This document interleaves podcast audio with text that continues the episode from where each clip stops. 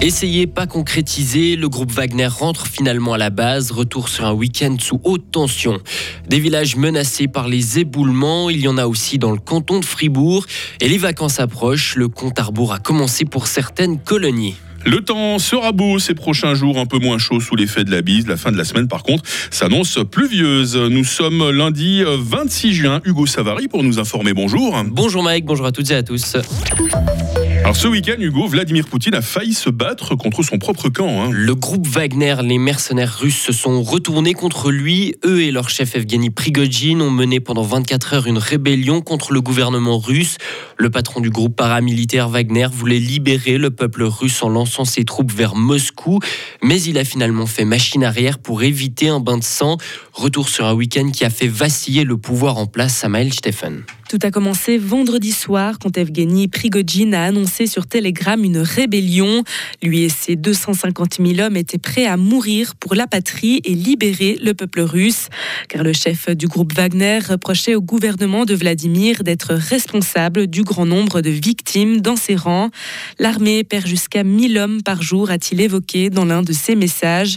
Le groupe paramilitaire Wagner a donc progressé en direction de la capitale. Un acte que le président russe Vladimir Poutine a pris comme un couteau dans le dos. Il a alors mis en place un régime d'opération antiterroriste pour contrer ses anciens alliés. Heureusement, un bain de sang a été évité puisque samedi soir, Evgeny Prigogine a ordonné à ses troupes de faire demi-tour. Mais la raison de son volte-face spectaculaire n'est pas claire. Le Kremlin a annoncé avoir abandonné toutes les charges contre Evgeny Prigogine. Ce dernier a été envoyé au Bélarus. Et Volodymyr Zelensky et Joe Biden se sont justement entretenus à propos de cette rébellion avortée du groupe Wagner. Selon le président ukrainien, Vladimir Poutine et son entourage ne maîtrisent rien et ont eu très peur. C'est un chaos total. Volodymyr Zelensky et son homologue américain ont également échangé à propos de nouvelles armes de haute précision à longue portée dont l'Ukraine aurait besoin dans sa contre-offensive. Les grands groupes de presse russes, eux, sont invités à donner un jour de congé à leurs journalistes. Une invitation faite par les autorités suite à un samedi qualifié de tendu.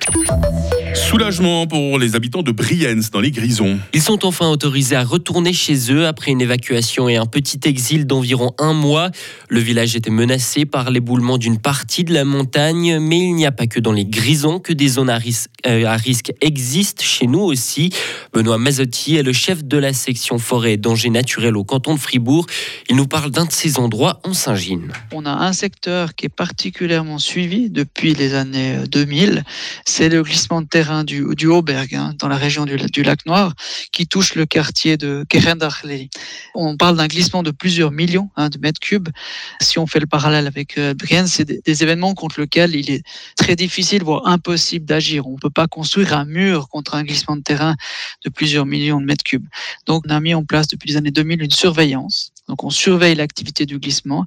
Et depuis 2018, on a aussi une surveillance qui est réalisée plusieurs fois par année, donc euh, à l'aide de GPS, mais aussi de drones qui nous permet de voir est-ce que le glissement se réactive et prendre des mesures en conséquence pour protéger la population si nécessaire.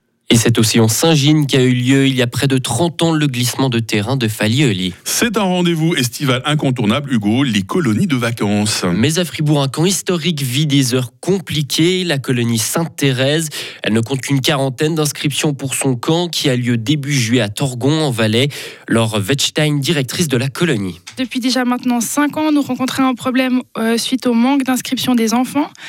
Depuis 2017, donc, euh, nous avons de moins en moins d'enfants inscrits.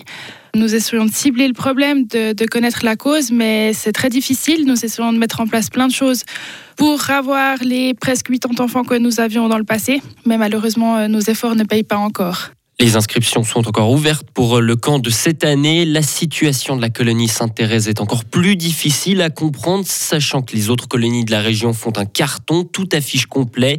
Et si la situation ne s'améliore pas, la colonie pourrait ne plus avoir lieu ou être revue dans un format plus petit. Et enfin, une victoire de plus pour Rémi Bonnet. Après avoir remporté le week-end passé la course du Nérivu-Molaison, le Fribourgeois a décroché hier la première place au marathon du Mont Blanc en France. Il a terminé une boucle de plus de 44 km et 2500 mètres de dénivelé positif en 3 heures et 35 minutes. Spécialiste de course en haute altitude, Rémi Bonnet s'est imposé en prenant la tête du peloton dès les premiers kilomètres. Je sais pas vous Hugo, mais moi ces chiffres me laissent songeur. 44 km, 2500 mètres de dénivelé en 3h35. J'ai en train de me dire, ces gens, ils sont pas faits comme vous et moi. Hein. Mais rien que 44 km à plat, c'est déjà compliqué. Alors s'il faut rajouter en plus de la montée. C'est ce que je disais la semaine dernière à Valentin Danzy. Ce gars, il court plus vite en montée que moi en descente. Hein. C'est incroyable. Hein. Exactement comme moi, exactement. Bon, ben, on, va, on va essayer de voir si on va faire un peu d'exercice tout au long de cette matinée. Hugo, vous êtes prêt là? Non, je, suis, absolument chaud. On se retrouve euh, pour se motiver avec toute l'équipe dans quelques instants. Merci. Retrouvez toute l'info sur frappe et frappe.ch.